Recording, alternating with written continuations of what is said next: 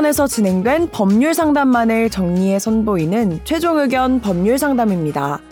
이번 상담은 2019년 6월 28일 최종 의견 182회에서 방송되었습니다. 운전면허가 취소된 A씨는 무면허 운전이 두 차례 적발되어 1년의 응시 제한 결격 기간을 갖게 되었습니다. 하지만 A씨의 직업 특성상 운전을 못하게 되면 생업에 큰 곤란을 겪게 되는데요. 이때 A씨가 구제받을 방법이 있을까요? 오늘 최종 의견 법률 상담에서는 운전면허 취소 구제에 대해 이야기 나눕니다. 최종 의견에 사연을 보내주세요. 법률 상담해 드립니다. final final 골뱅이 sbs.co.kr 어, 제 사연입니다. 너무나 부끄럽고 창피하지만 그래도 지푸라기라도 있으면 잡아야 하는 상황이기에 사연을 보냅니다. 10년 넘게 안전운전을 하며 살아왔습니다.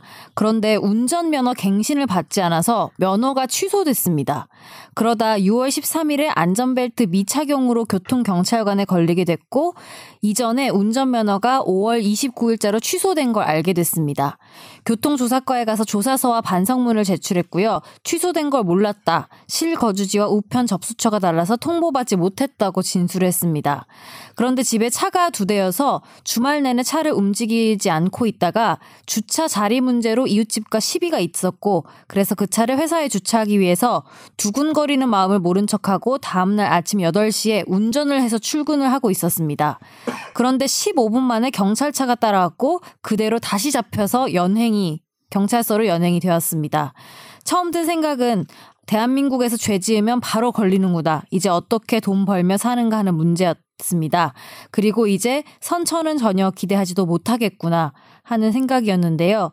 저는 기업체의 재고 물품을 받아서 저소득층에게 다시 재분배하는 사회복지 일을 하고 있는데 운전을 못하게 되면 복지관의 부족한 재정상 절 계속 고용하긴 어려울 거라 생각이 듭니다.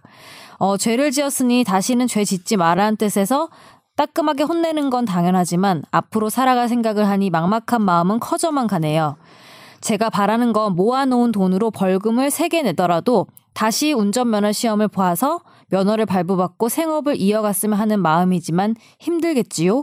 청취자 여러분, 저, 여러분도 저처럼 운전면허 갱신 기간을 미루다 보면 죄가 엄중해지니 꼭 갱신 받으시길 바랍니다.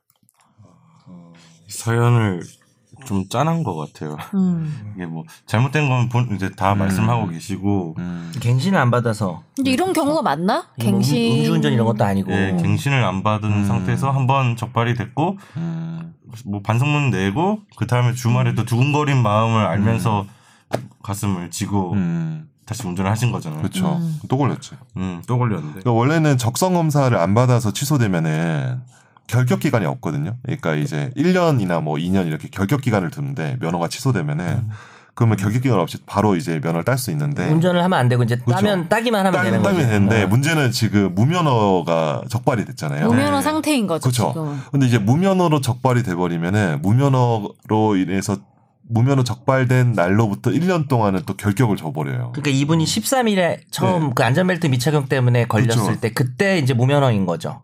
잠깐만요. 13일에 맨 위에. 그쵸, 그쵸. 갱신을 받지 못해 취소된 게 5월 29일인데 그렇죠, 그렇죠. 모르고 뭐 예. 잘 모르는 건 솔직히 뭐 본인 잘못이니까 그쵸. 뭐 냉정하지만 이게 네. 이, 게 첫 번째 한 게 무면허 운전인 거. 근데 이제 무면허 지금 두 번 한 거잖아요. 그렇죠. 한번 또 또 한 거죠. 음, 무면허 두 번 한 거니까 음. 무면허 어쨌든 하면은 1년 동안 또 이제 결격을 두거든요. 음. 음. 1년 두는데 그럼 1년 동안 못 따는 거예요. 운전을 못 못 하는 거지. 거죠. 이 사람 생업이랑 관련된 건데 이분은. 어.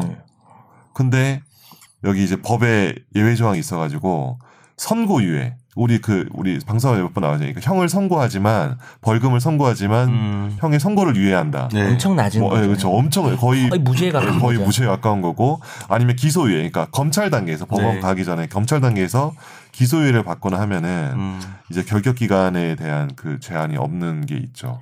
차라리 기소유예 받는 게 낫겠다 싶겠다. 근데 이제 무면허 운전을 3회를 하게 되면은 2년이거든요. 네. 2년인데 어 이제 2회지. 2회죠. 네. 2회니까 어 2회니까 아 2회니까 이제 1년이죠. 1년인데 1년인 경우에는 1년인 경우에도 선 어 벌금 미만의 형이 확정되거나 음. 선고유예 받거나 아니면 음. 기소유예 받으면은 음. 이제 그 결격 기간 제한 없이 면허 받을 수 있죠. 음. 그러니까 그거를 어떻게든 잘 결론은 이분이 지금 저희한테 보낸 사연을 네. 사실 생업이 곤란한 거예요. 네, 운전이 그렇죠. 생업과 직결되는 분이고 네. 이거 말고는 도저히 유지할 수 없는 가정의 사정이라든지 그렇죠. 이런 것들을 내면은 예. 뭐 검찰에서 기소유예를 한다든지 또 네. 제일 중요한 게 이게 죄질이 나쁜 거는 그러니까 물론 잘못하셨는데 네. 무슨 뭐 음주로 취소된 놈이 뭐 또 운전을 한다든지 이런 게 아니니까 음. 선처를 바라면은 뭐 구제 가능성이 없지는 않은 것 같아요 법령상으로 는 그죠? 그렇죠. 네, 네. 그런 것 그럼 같아요. 제가 청취자의 입장이라면 네. 아무튼 기소 유예를 그쵸. 좀 노려본다. 노려, 음. 노린다고 해야 되나?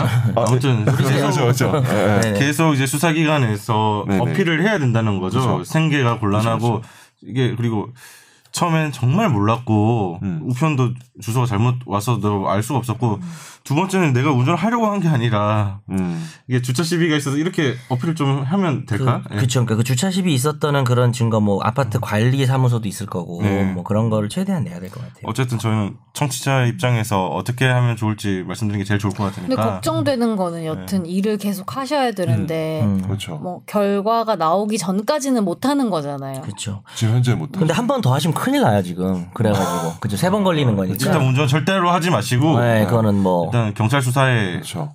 잘 어. 응하셔가지고 뭐 정말 검찰이 수사기관에서 이 생계 곤란 인정해주고 재질이 약하다고 해서 네네네네. 뭐 기소 유예해주면 가장 좋을 것 같고 두 번 걸린 게 조금 마음에 지금 걸리긴 하는데 저희가. 두 번. 네.